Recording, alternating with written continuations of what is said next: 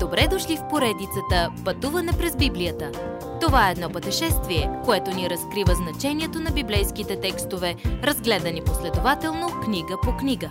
Тълкуването на свещеното писание е от доктор Върнан Маги. Адаптация и прочит, пастор Благовест Николов. Каква е разликата между юдеи и езичници? Как благовестието стига от вярващи юдеи до останалия свят? Ще видим как се случва този преход, когато Петър колебливо, дори неохотно занася благовестието до един езичник. Името му е Корнилий и той беше първият езичник, който чу благовестието от Петър. Корнилий, римски стотник, живееше в Кесария. Той не беше още християнин, защото никога не беше чувал благовестието. Някой може да го нарекат търсещ.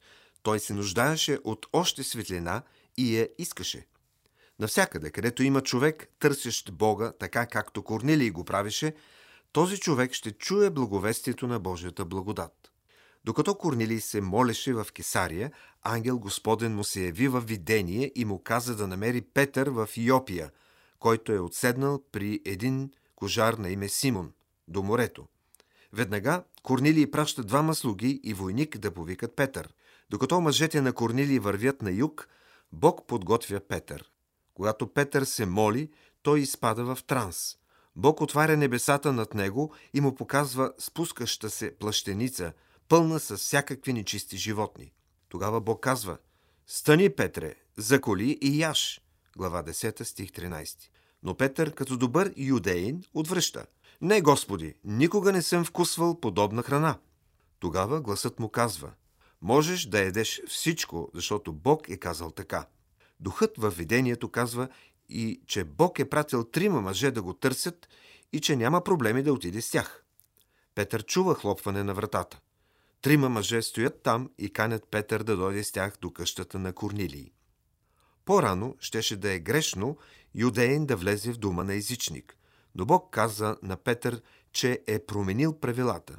И така, с вяра, Петър пристъпва прага на езическия дом. Каква важна крачка! Корнилий му казва Не знам защо те повиках, освен че Бог ми каза да го направя. Имаш ли послание за мен? Тогава Петър споделя добрата вест за Исус Христос и представя сърцевината на благовестието.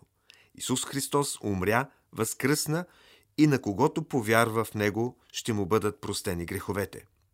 Когато Корнилий и домът му чуват благовестието, те повярват в Него и Святия Дух идва върху тях. Този случай се нарича езическа петдесятница.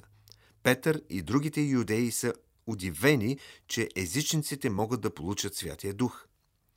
Това изливане доказва, че езичниците са спасени, също както и юдеите, чрез благодата на Господ Исус. В Ерусалим, когато юдеите чуват, че езичниците са приели Исус, това никак не ги радва. Всъщност, дори сега Петър казва, че не е искал да го прави – но Божия дух го е водил през целия път. Той после им споделя цялата история, включително и че когато ги е кръстил, Святия Дух е дошъл върху тях. Това е неопровержимо доказателство, че езичниците са вече в тялото вярващи. Когато юдеите, ученици на Исус, чуха как Бог действа, те приеха това като Божие дело и го хвалиха и славиха. Това беше велик ден – вратата се беше отворила за езичниците. Следващият път, как трудните времена помагат да се разпространи благовестието до краищата на света. Уважаеми слушатели, вие чухте една от програмите в поредицата Пътуване през Библията. Ако ви е допаднало изучаването, заповядайте на www.ttb.bible, където има много и различни програми на български язик. Ако свалите нашето мобилно приложение от ttb.bible, ще получите достъп до систематично изучаване на всяка книга от Библията. Разкажете ни как Божието Слово променя вашия живот, като ни пишете на електронната ни поща info at studio865.org или в нашата фейсбук страница Пътуване през Библията. Освен до аудиопрограмите, чрез мобилното приложение ще получите достъп и до различни материали. И на още едно място ще намерите нашите обяснения на библейските текстове. На платформата YouVersion за всяка книга от Библията ще намерите наш план за прочит и аудиопрограма с обяснение на прочетеното. Благодарим ви и до нови срещи в онлайн пространството.